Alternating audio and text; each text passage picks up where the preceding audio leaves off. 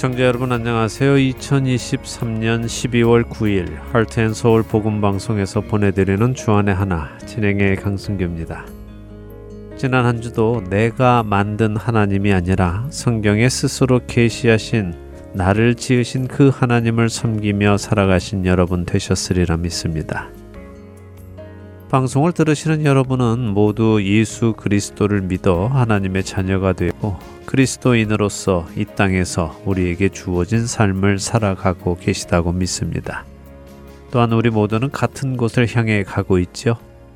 그렇게 같은 곳을 향해 가고 있음에도 불구하고 우리 각자는 지나온 환경이 다 다를 것입니다.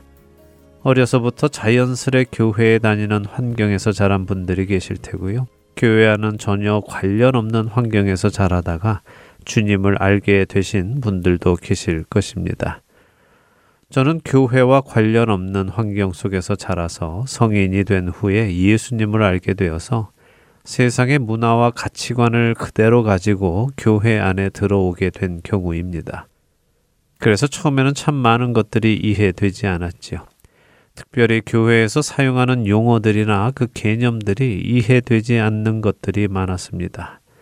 구속하심, 대속하심, 보혈, 은사, 번제, 이런 말들은 제가 세상에 살 때에는 한 번도 들어보거나 사용해 보지 않은 말들이었기에 무슨 의미인지 전혀 몰랐습니다. 또한 복, 생명, 죽음, 재물, 제사, 기도, 예배와 같은 말들은 세상에 살면서도 사용했지만 그 의미가 세상에서 사용하던 것과는 성경이 사뭇 다르기에 성경을 읽으며 오해하는 것들이 많았지요. 이런 이유로 옛 생각과 가치관을 버리고 주 안에서 성경적인 생각과 가치관을 세우는데 많은 시간이 걸렸고 여러 시행착오도 겪었습니다. 여러분은 어떠십니까? 처음부터 교회 문화 속에서 자란 분들은 생각과 가치관을 성경적으로 잘 세워 나가셨습니까? 다른 문화에서 교회로 들어오신 분들은 어떠십니까? 가치관의 변화의 과정을 저처럼 힘겹게 보내셨습니까? 첫 찬양 들으신 후에 계속해서 말씀 나누겠습니다.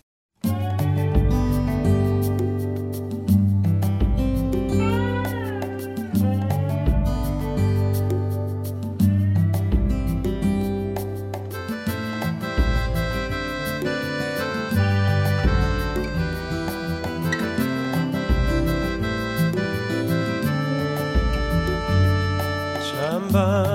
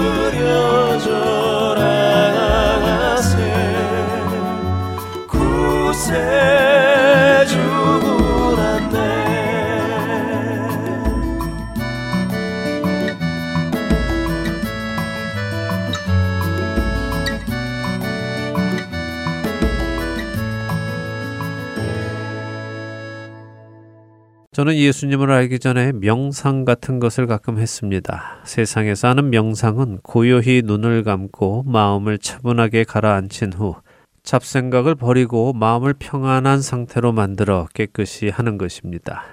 그리고 이런 상태로 들어가도록 도움을 주는 음악을 틀어놓기도 하고 그런 도움을 줄 수 있는 장소를 찾아가기도 하지요. 또 도움이 된다는 호흡법을 병행하기도 합니다.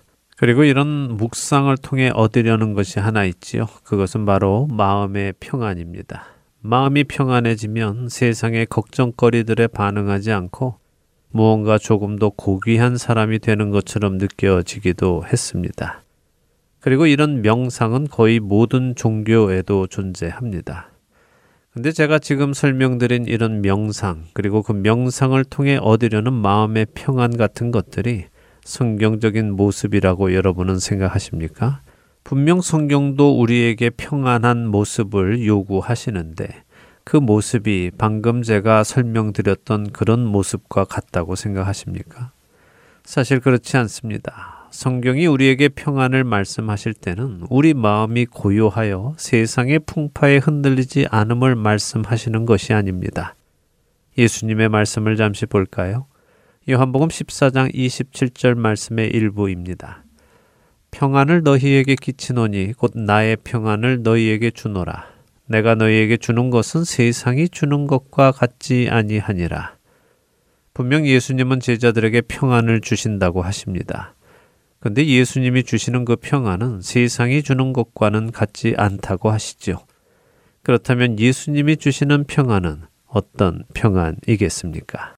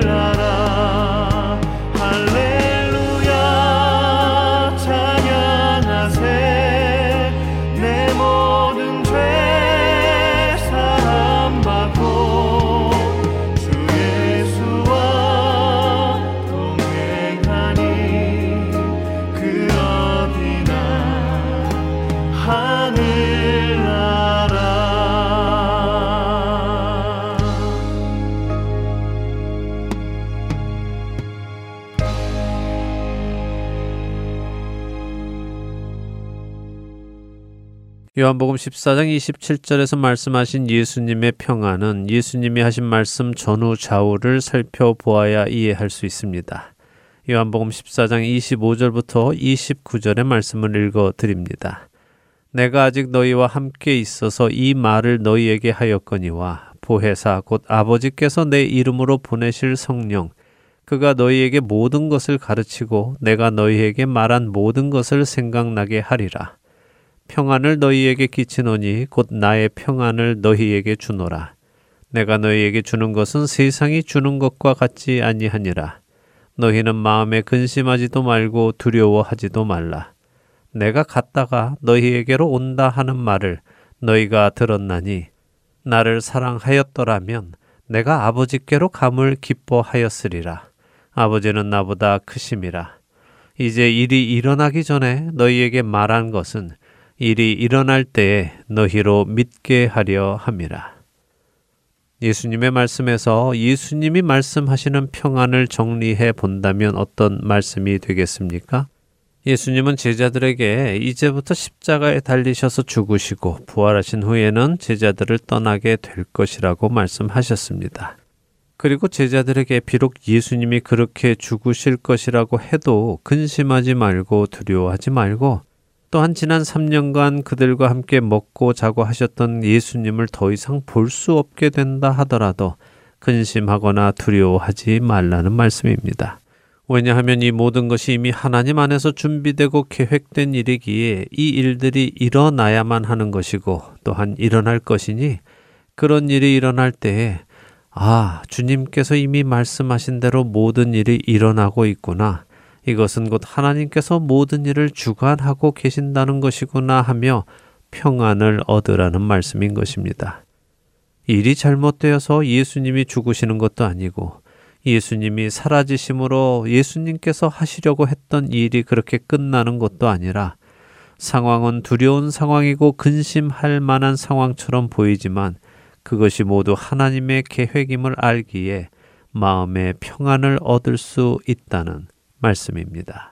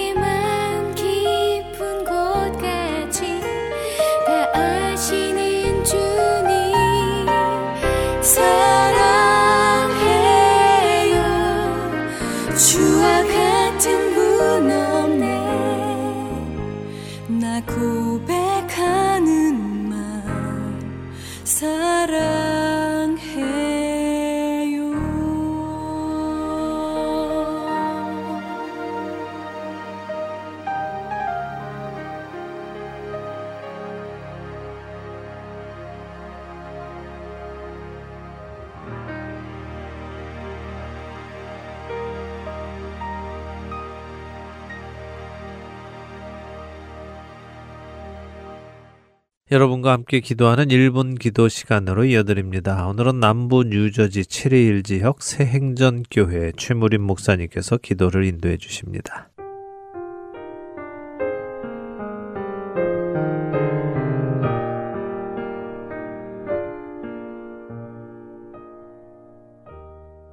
하덴 서울 복음 방송 애청자 여러분 안녕하셨습니까? 저는 남부 뉴저지주 체리힐 인근에 있는 체리힐 생전교회를 담임하고 있는 최무림 목사입니다. 오늘 1분 기도 시간에 기도 제목을 함께 나누고 기도하기를 원합니다. 우리가 살고 있는 현장이 전쟁이나 자연재해에 의해서 직접 목숨이 위태로운 곳이라면 두말할 것 없이 간절한 기도와 하나님을 향한 마음이 집중할 수 있을 것 같습니다. 왜냐하면 이런 현장에서는 진수 성차이라는 것을 찾아볼 수가 없기 때문입니다.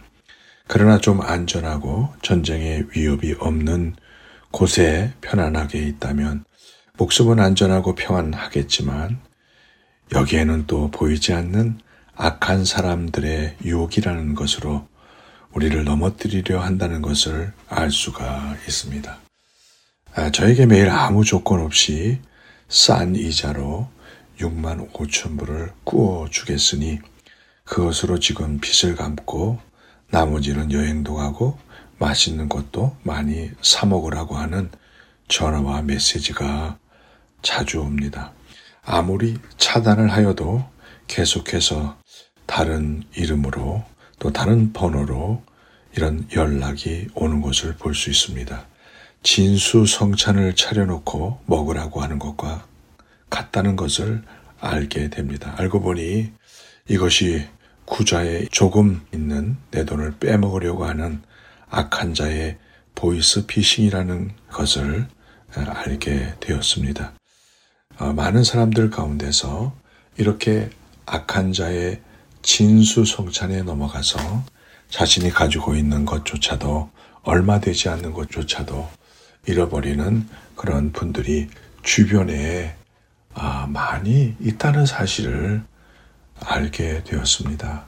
혹시 여러분 가운데서 이와 같은 진수성찬의 유혹 때문에 내 있는 것까지 빼앗으려고 하는 네, 그런 것들이 있다면 잘 알고 깨닫고 그리고 진수성찬에 의해서 넘어가지 않도록 지혜를 달라고 구하여야 될 것입니다. 또한 이미 이런 것에 넘어가셔서 물질적인 많은 손해를 볼 뿐만 아니라 심한 낙심 가운데 빠져 있어서 이 험한 세상에서 손해를 보거나 어려움을 당해서 힘들어하는 사람들도 주변에 있다면 우리가 이 시간에 다시 한번 마음의 빗장을 단단히 하는 그런 기도를 드렸으면 좋겠습니다.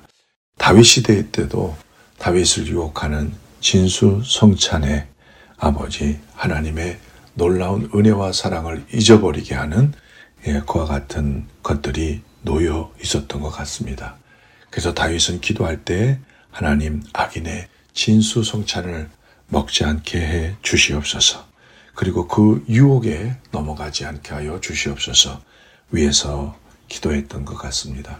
우리가 당장 눈앞에 보이는 그러한 얄팍한 이익 때문에 우리의 영혼을 손해보는 일이 없도록 우리가 깨어서 하나님 아버지 앞에서 어, 영적인 손해를 보지 않는 그러한 사람이 될 수 있도록 오늘도 단단하게 이런 결심의 기도를 함께 드렸으면 좋겠습니다. 또한 여러 가지 물질적인 손해를 보신 분들을 하나님의 위로가 넘치고 어떤 분들이 표현하시기를 영생을 잊어버리면 다 잊어버린 것이고 건강을 잊어버린 것이면 예, 좀 많이 잊어버린 것이고 그러나 물질 잃어버린 것은 거의 아무것도 아니라고 합니다. 이것은 있다가도 없고 없다가도 있는 것입니다. 그렇기 때문에 이런 것 때문에 우리의 신앙이나 또 잘못된 것에 흔들리지 아니하고 악인의 진수성찬에 넘어가지 않는 사람이 되도록 함께 기도할 수 있기를 바랍니다. 우리 다 같이 기도하시겠습니다.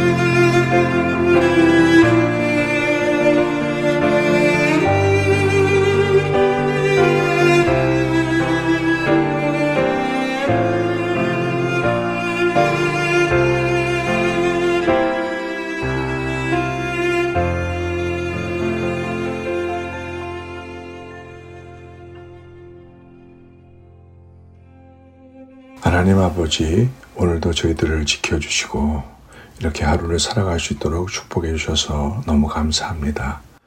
이 세상 정말 악의 세력들이 우리들을 이 모양 저 모양으로 공격해 오는 것을 볼 수가 있습니다. 특별히 눈에 보이는 어떠한 이익 때문에 우리의 영혼을 잊어버리는 경우가 많이 있고 손해보는 경우가 많이 있다는 사실을 깨닫게 됩니다. 하나님 아버지, 다윗이 기도했던 것처럼 악인의 진수 성찬에 눈을 돌리지 않는 그러한 하나님의 사람 되게 하여 주시고, 때로는 어렵고 힘든 길을 가더라도 하나님 앞에 영광 돌리는 그런 하나님의 사람으로 결단하면서 살아가게 하여 주옵소서. 때때로는 내가 물질적인 손해를 먼저 보아도 또 물질적인 이익을 많이 갖지 못한다 할지라도 우리 주님께서 원하시는 길이라면 가시밭된 길이 또 사막의 길이라 할지라도 그 길을 묵묵히 갈 수 있는 하나님의 종들 되게 하여 주옵소서. 악한 자의 그 유혹에 넘어가서 나의 있는 것조차도 모두 다 빼앗기지 않도록 우리를 지켜주시고 보호해 주시고 오늘도 이 험한 세상 유혹이 많은 세상 살아갈 때에 하나님의 사람으로 우뚝 설 수 있도록 축복하여 주시옵소서. 우리 주님 예수님의 이름으로 간절히 기도하옵나이다. 아멘.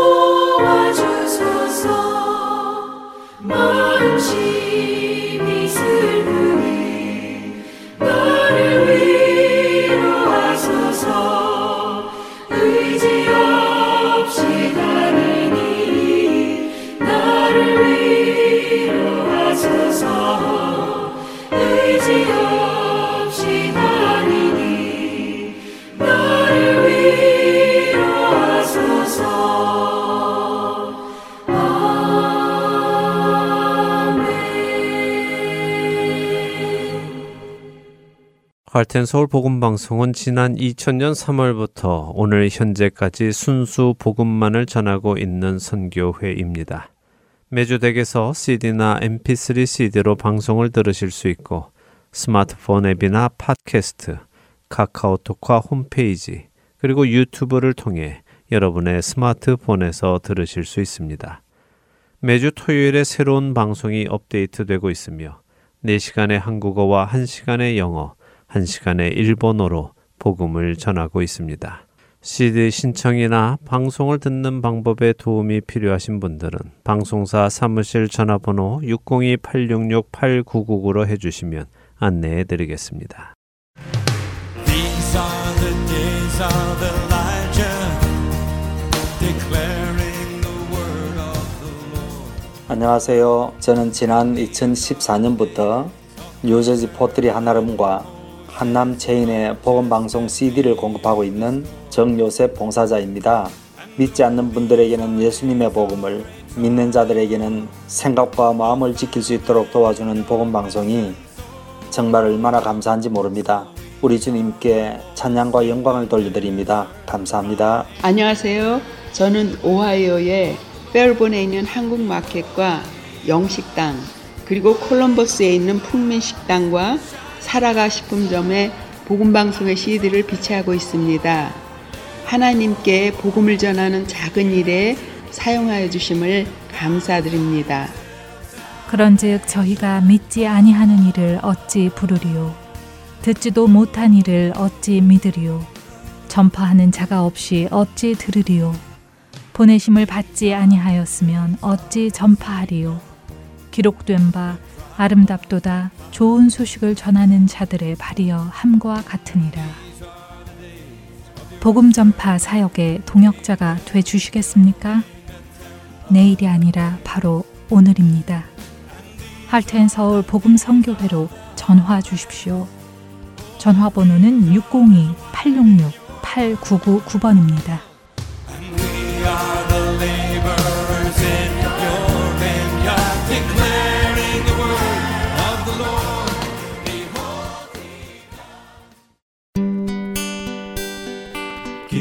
소식 사랑으로 땅 끝까지 전하는 아랜소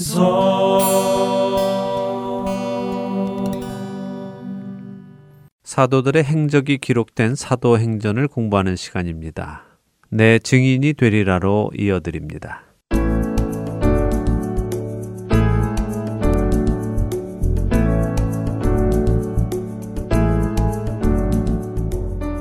시청자 여러분 안녕하세요. 사도행전을 공부하는 시간입니다. 내 증인이 되리라 진행의 백성희입니다. 네, 여러분 안녕하세요. 강승규입니다. 예루살렘 교회에서 이방인 그리스도인들에게 모세의 율법과 관련하여 지침서를 보내준 후 교회가 안정되고 기쁨 속에서 믿음 생활을 잘 해나갔고 그런 중에 바울 일행이 다시 선교 여행을 떠나려 하는 시점에서 안타깝게도 바울과 바나바 사이에 다툼이 일어나서 결국 서로 헤어지게 되는 일이 생겼습니다. 네, 뭐 안타까운 일이었지요. 네. 예, 하지만 성경은 누가 옳고 누가 틀리다 하는 것을 말씀하시지 않습니다. 이런 일로 인하여 둘이 헤어져 각자의 길로 선교를 하게 되었다는 것을 밝히실 뿐이지요. 네. 그리고 이후에 다른 서신서들을 볼때 바나바와 바울이 헤어졌다고 해서 이들이 원수처럼 지낸 것은 아니라는 사실도 말씀을 드렸습니다. 네, 서로 중요하게 생각하는 점이 달라서 헤어지기는 했지만 그래도 본질은 예수 그리스도의 복음을 전하는 것이기에 계속해서 동역자로 지낸 것을 볼 수 있었습니다. 네, 그렇죠. 우리가 분명히 배워야 할 점입니다. 어, 성령 하나님께서 각 사람에게 은사를 주시고 교회의 유익을 위해 일하게 하십니다. 서로 다른 은사를 받는 경우 바라보는 관점이 다를 수도 있지만 결국 그 모든 결과는 교회의 유익으로 나타나야 하지요. 이것을 생각하며 우리에게 주어진 사명을 잘 감당해 나가기 바랍니다. 아멘. 이렇게 바나바와 헤어진 후에 바울은 새로운 동역자 신라와 함께 자신의 고향인 다소가 있는 수리아와 길리기아 쪽으로 갔고 그 후에 더베와 루스드라에 가서는 디모데를 만나는 장면까지 보았습니다. 네. 그런데 디모데는 어머니는 유대인이지만 아버지는 헬라인이었어요. 네. 우리는 흔히 유대인들은 모계 사회라고 해서 어머니가 유대인이면 자녀도 유대인으로 받아들여진다고 알고 있었는데 그렇지 않다는 것을 성경에서 알게 되었습니다. 네, 그랬죠. 디모데의 아버지가 헬라인인 줄 알기 때문에 바울은 디모데를 데려다가 할례를 행했죠. 네. 어, 그것은 디모데의 어머니가 유대인이라고 해서 유대인들이 디모데를 유대인으로 받아들인 것은 아니라는 것입니다. 지난 시간 끝에 제가 그런 질문을 드렸는데요. 네. 바울은 이방인이 그리스도인이 되고 할례 받는 것을 반대하는 사람인데 디모데는 받게 한 것이 이상하다고요. 예, 그렇게 물어보셨죠? 네. 예, 뭐 사실 바울은 갈라디아서 5장 3절에서 내가 할례를 받는 각 사람에게 다시 증언하노니 그는 율법 전체를 행할 의무를 가진 자라라고 할 만큼 이방인들이 할례 받는 것에 대해 반대를 했습니다. 네. 그런 그가 디모데에게 할례를 받게 한 것이 뭔가 앞뒤가 안 맞는 것처럼 보이기도 합니다만 네. 사실 우리는 바울이 말하려는 것의 본질을 이해해야 합니다. 본질을 이해하지 않고 현상만 보면 오해할 수 있죠. 본질을 이해하지 않고 현상만 보면 오해할 수 있다고요. 예, 그러니까 바울이 금하는 것은 할례 자체가 아니라는 것입니다. 어, 바울이 이방인 그리스도인들에게 할례를 금한 이유는 무엇입니까? 할례 자체가 나쁘다는 것인가요? 아, 그렇죠. 할례 자체가 나빠서 금한 것이 아니라 은혜로 구원받는 것이 아니라 할례를 받고 율법을 지켜야 구원을 얻는다고 생각하는 것이 잘못이기에 그 생각이 잘못되었고 그런 생각으로 할례를 받아서는 안 된다고 금한 것이죠. 맞습니다. 당시의 유대인들은 이것을 깨닫지 못하고 바울이 모세의 율법을 반대한다. 모세의 율법을 지키지 말라고 가르친다. 이렇게 생각을 했습니다. 네. 그래서 바울에게 대항을 했지요. 그러나 방금 백성희 아나운서가 말씀하신 대로 바울이 말하려는 것은 율법을 지킴으로 의에 이르고 구원에 이르는 것이 아니다. 그것은 불가능하다. 우리를 의에 이르게 하는 것은 예수님의 십자가 대속이며 그것을 믿음으로 구원에 이르는 것이다. 그 자체로 구원이 주어졌다 이것이죠. 네. 그래서 바울은 고린도전서 9장 20절에서 유대인들에게 자신이 유대인과 같이 되고 율법 아래 에 있는 자들에게는 율법 아래 에 있는 자 같이 된다고 말을 합니다. 그리고 그렇게 하는 이유는 그들을 구원에 이르도록 하기 위함이라고 말씀하시죠. 각 사람의 수준에 맞추어 다가간다는 것이군요. 네. 그들로 예수 그리스도를 통해 하나님의 자녀가 되도록 하기 위해서요. 예, 그런 이유로 바울은 혼혈인인 디모데에게 할례를 행 합니다. 이렇게 행함으로 유대인들에게 다가갈 수 있도록 하는 것이죠. 자, 보세요. 디모데는 앞으로 교회의 지도자가 될 사람입니다. 그런데 그가 할례를 받지 않은 사람으로 유대인 그리스도인들의 지도자가 될 수 있었을까요? 그가 할례를 받지 않고 유대인들에게 나갔다면 유대인들은 그에게 마음을 열지 않았을 것입니다. 사실 디모데는 나이도 어려서요. 그의 권위를 인정하지 않는 성도들도 적지 않았거든요. 어, 단지 나이가 어리다는 이유로요. 네, 우리도 가끔 보면 아유 어린 놈이 뭘 알아 이런 식으로 생각하는 분들을 보지요. 아, 네. 유대인들 사이에도 그런 사고 방식이 있었습니다. 아, 나이에 신경을 쓰는 그런 문화가 있었군요. 예, 그런 문화 안에서 나이도 어리고 할례도 받지 않은 디모데가 교회의 리더가 되기 란 쉽지 않지요. 네. 이런 내용은 우리가 디모데 전후서를 잘 읽어보면 쉽게 추측할 수 있습니다. 자, 바울은 바로 이런 유대인들에게 다가가기 위해서 디모데에게 할례를 받게 하는 것입니다. 그가 유대인으로 유대인 사회에 받아들여지도록 하기 위해서 말이죠. 네. 그리고 또 한 가지 기억할 것은요. 사실 유대인들은 모세의 율법 때문에 할례를 받지는 않습니다. 아, 오늘날의 유대인 그리스도인들도 여전히 할례를 받는데요. 아, 유대인들은 난지 8일 만에 할례를 받기 때문에 자신이 그리스도인인지 아닌지 결정한 후에 받는 것은 아니죠. 근데 어쨌든 그들이 난지 8일 만에 할례를 받는 이유는 꼭 모세의 율법 때문이 아니라 하나님과 아브라함의 약속 때문입니다. 자, 창세기 17장 10절을 읽어 보실래요? 창세기 17장 10절이요. 네. 너희 중 남자는 다 할례를 받으라. 이것이 나와 너희와 너희 후손 사이에 지킬 내 언약이니라. 네. 아, 그렇네요. 이스라엘이라는 나라가 생기기도 이전에 하나님께서 이미 아브라함에게 그렇게 말씀하셨네요. 예, 그래서 율법 때문이 아니라 하나님과 아브라함의 언약 때문에 유대인들은 할례를 받는 것입니다. 자, 이 정도면 설명이 됐겠죠? 네. 예, 이렇게 디모데를 합류시킨 바울은 여러 성으로 다니면서 예루살렘 교회의 결정을 알려주며 교회를 교육시킵니다. 우상숭배와 음행, 목매어 죽인 것과 피를 멀리하라는 결정과 이방인 그리스도인은 할례를 받지 않아도 된다는 결정 말이죠. 네, 그 결정을 알려주며 교회를 가르치니 여러 교회가 믿음이 더 굳건해졌고 숫자가 날마다 늘어갔다라고 하십니다. 자, 이제 어떤 일이 또 일어날까요? 6절에서 10절 읽어볼까요? 네, 사도행전 16장 6절부터 읽습니다. 성령이 아시아에서 말씀을 전하지 못하게 하시거늘 그들이 부르기아와 갈라디아 땅으로 다녀가. 무시아 앞에 이르러 비두니아로 가고자 했으되 예수의 영이 허락하지 아니하시는지라. 무시아를 지나 드로아로 내려갔는데 밤에 환상이 바울에게 보이니 마게도냐 사람 하나가 서서 그에게 청하여 이르되 마게도냐로 건너와서 우리를 도우라 하거늘. 바울이 그 환상을 보았을 때 우리가 곧 마게도니아로 떠나기를 힘쓰니 이는 하나님이 저 사람들에게 복음을 전하라고 우리를 부르신 줄로 인정함이러라. 네, 자 2차 선교 여행을 떠난 바울 일행, 그 바울 일행에게 성령님께서 아시아에서는 말씀을 전하지 못하게 하셨다 하면서 6절이 시작이 됩니다. 왜 전하지 못하게 하셨을까요? 저는 이 구절을 보면 늘 좀 섭섭한 생각이 듭니다. 네. 왜 우리 아시아에 먼저 복음이 들어오지 못하게 하셨는지 말이에요. 네, 뭐 저도 처음에 그런 생각을 했습니다. 어, 성령께서 바울 일행에게 오히려 아시아로 먼저 복음을 전하게 하셨다면 세계는 유럽을 중심으로 발전하지 않고 아시아를 중심으로 발전해 나가지 않았을까. 그래서 아시아의 문명이 더 발달하지 않았겠나 뭐 그런 생각도 음, 해봤습니다. 네.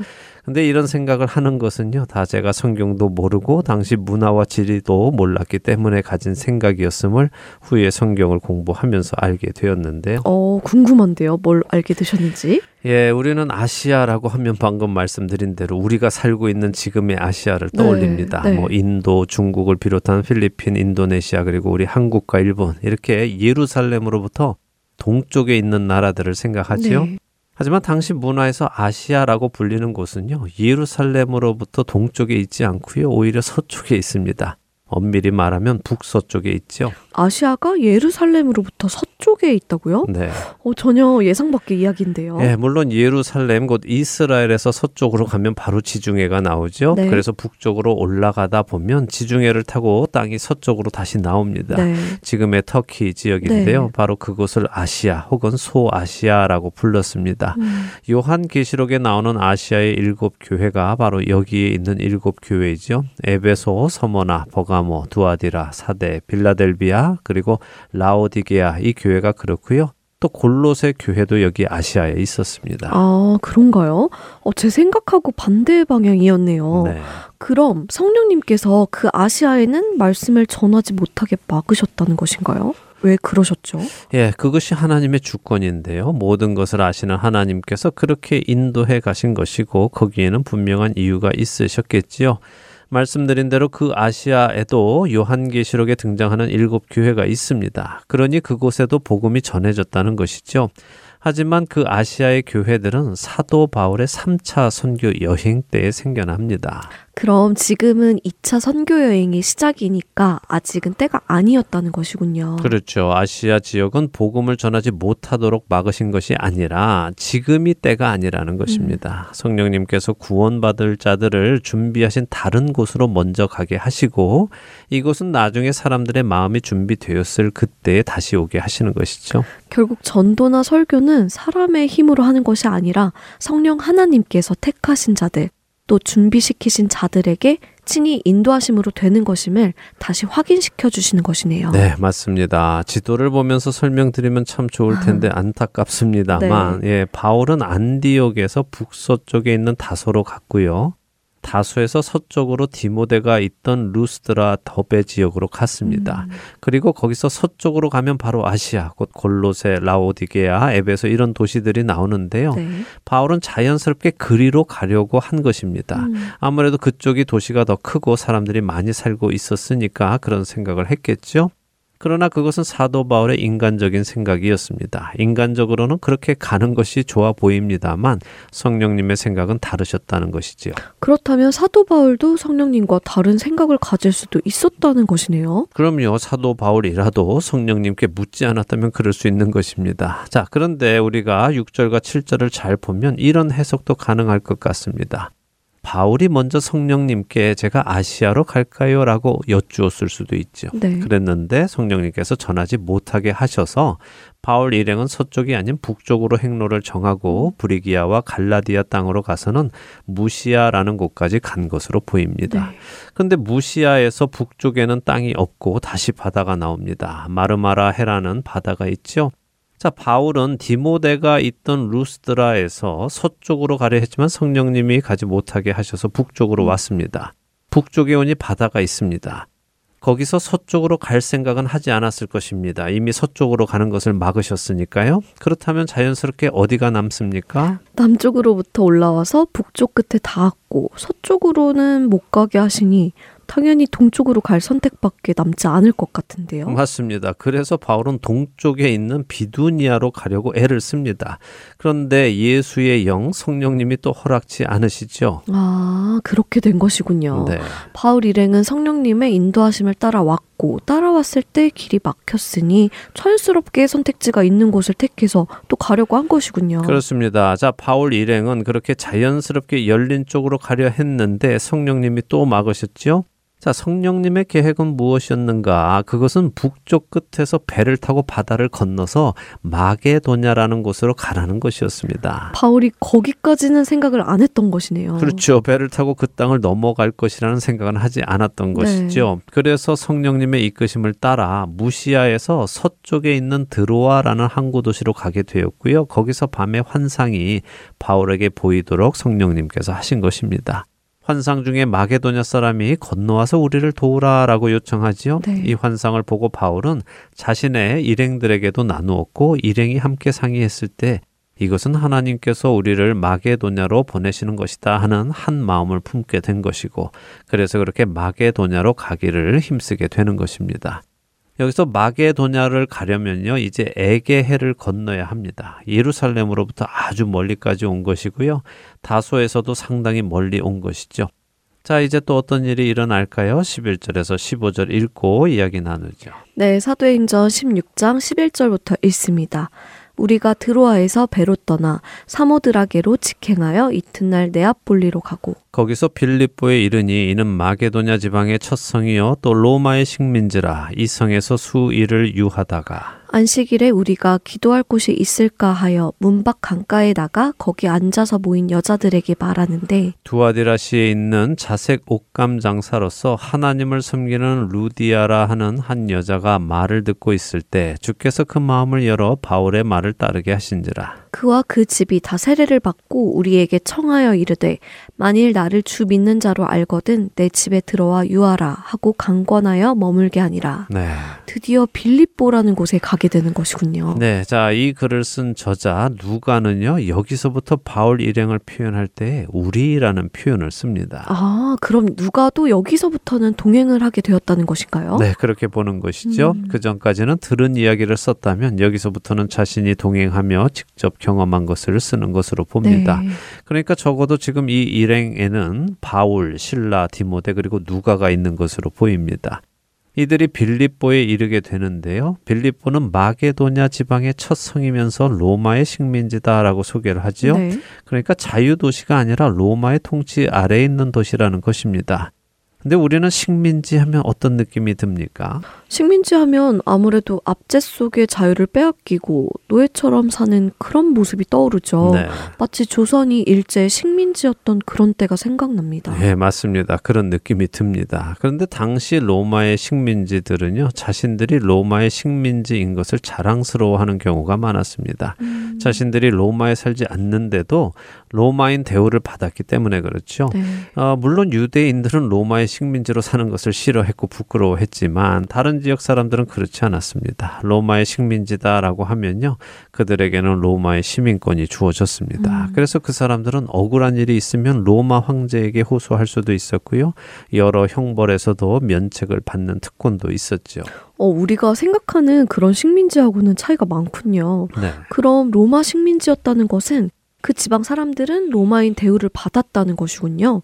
그럼 나름 어깨에 힘 좀 주는 사람들이 많았겠는데요. 예, 바로 그것을 우리 저자들에게 알리려고 누가는 이것을 기록한 것입니다. 음, 네. 이들에게는 특권 의식이 있었다 하는 정보를 알려주는 것이죠. 네. 자, 이렇게 빌립보에 도착한 바울 일행, 이들은 안식일에 기도할 곳을 찾았는데 기도할 곳이 없다고 합니다. 유대인 회당이 없었다는 말입니다. 유대인 회당이 없었다는 것은 그만큼 유대인들이 빌립보에는 없었다는 말이기도 합니다. 유대인들은요, 유대인 남성 10명이 모이면 회당 모임을 가질 수 있습니다. 회당이 없었다는 것은 유대인 성인 남성이 10명도 안 되는 도시라는 말이겠네요. 네, 그렇게 보입니다. 자, 회당이 음. 없으면 유대인들은 강이나 바닷가에 모여서 안식일에 기도를 했습니다. 자, 바울은 어디를 가도 늘 유대인을 먼저 찾습니다. 그는 복음을 전할 때 꼭 유대인을 찾아 먼저 전하고 그 후에 이방인에게 전하죠. 네, 그게 질서라고 전에부터 말씀해 주셨어요. 네. 여기서도 역시 마찬가지네요. 그렇습니다. 이렇게 강가에 나갔다가 여성들을 만났습니다. 그런데 우리 한글 성경으로 보면 바울 일행이 강가에 갔다가 여인들이 있는 것을 보고 말을 건 것처럼 보입니다만 원어적으로 보면요. 바울 일행이 강가에 가서 앉아서 기도하는 중에 여성들이 모여들었고 그 여성들을 향해 바울 일행이 말씀을 전했다 하는 의미입니다. 아, 좀 다르네요. 그럼 바울 일행이 기도하고 있으니까 하나님을 섬기는 여성들이 관심을 가지고 가까이 온 것이고 그런 그녀들에게 복음을 전한 것이군요. 맞습니다. 자, 이렇게 만난 여성들 사이에 두아디라 출신의 여성이 있었다고 하시죠? 네, 그 유명한 루디아라는 여성이네요. 네, 그런데 루디아는 그녀의 이름은 아닙니다. 아, 두아디라 시가 위치한 지역 이름이 루디아입니다. 아, 이것은 염색과 의복 제조업의 중심지로요. 특히 자주색 염료가 유명한 곳이기도 합니다. 음. 자주색 염료와 옷감은 비싸서 로마 왕족의 겉옷이나 부유한 로마 시민들만 입을 수 있었죠. 그래서 그녀를 루디아다라고 부르는 것은요. 그녀의 출신제를 따서 붙인 별명입니다. 뭐 한국 사람들도 이름 대신에 뭐 안성댁, 경주댁 이렇게 예전에는 불렀잖아요. 아, 시집온 여인들의 출신지를 가지고 부른 것처럼요. 네, 그렇죠. 자, 루디아가 자색 옷감 장사라고 소개를 하고 그녀가 하나님을 섬기는 사람이다라고 소개를 합니다. 그 말은 그녀가 유대인이 아니다라는 의미입니다. 음. 유대인이면 당연히 하나님을 섬기기 때문이죠. 네. 자, 이 루디아의 이야기 다음 시간에 계속해 나가겠습니다. 네, 궁금해집니다. 이렇게 성령님께서 친히 복음을 전할 자들을 준비하시고 인도에 나가시는 것을 보며 구원은 정말 우리의 노력으로 되는 것이 아니라 하나님의 은혜임을 다시 한번 확인하게 됩니다. 구원의 은혜를 주신 주님께 감사하며 오늘 내 증인이 되리라 마치겠습니다. 네, 다음 주에 다시 뵙겠습니다. 안녕히 계십시오. 안녕히 계세요.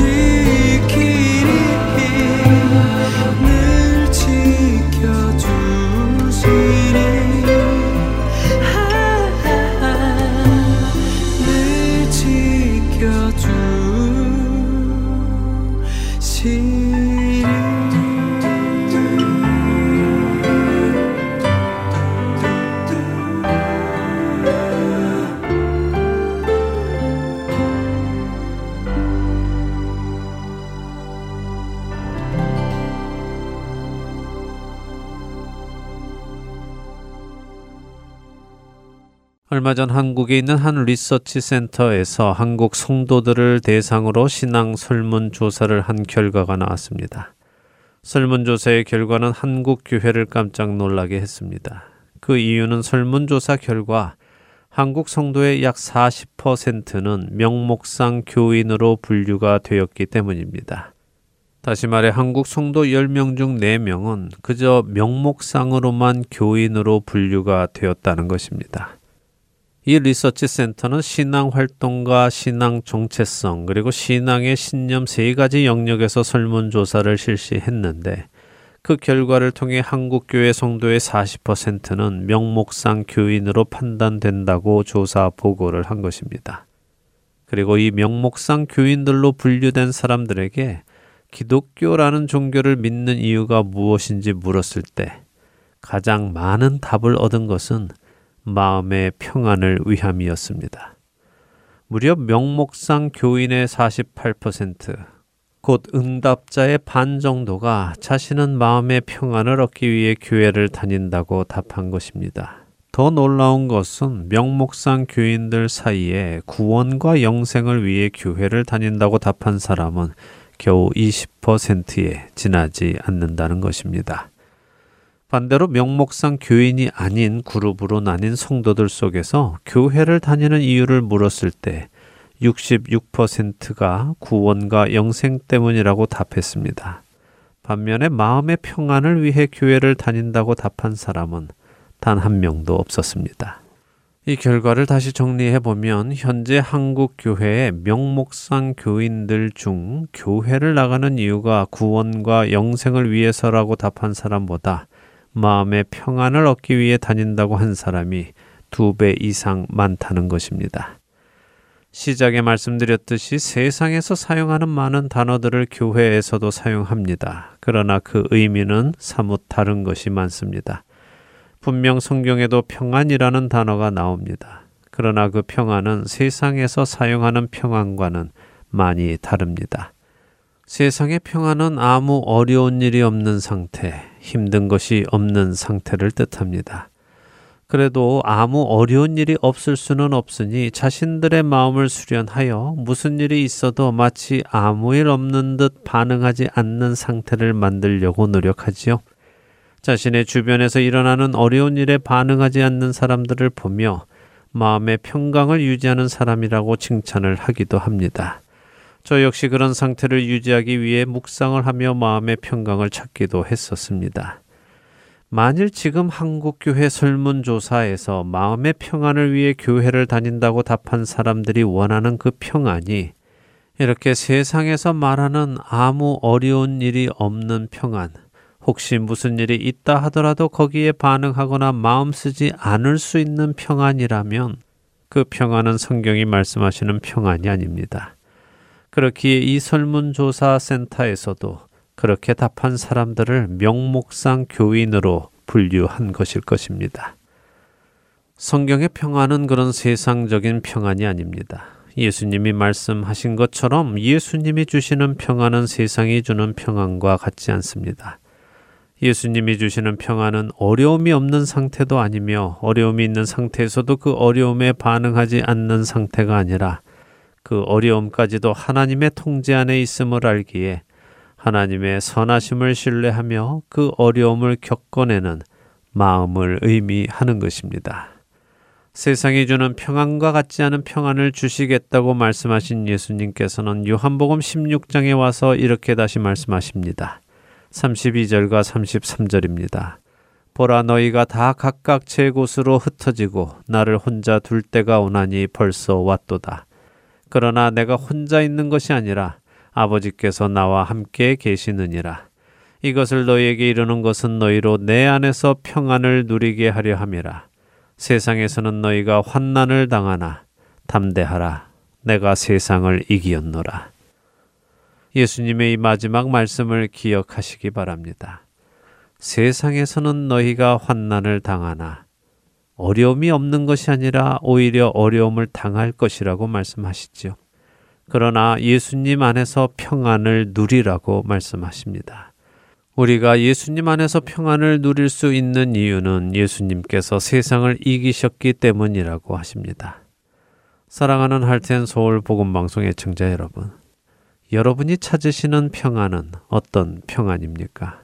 세상이 말하는 평안입니까? 아니면 성경이 말씀하시는 평안입니까?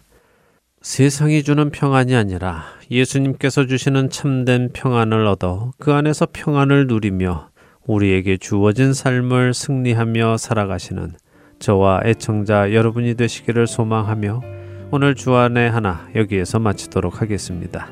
함께 해주신 여러분들께 감사드리고요. 저는 다음 주이 시간 다시 찾아뵙겠습니다.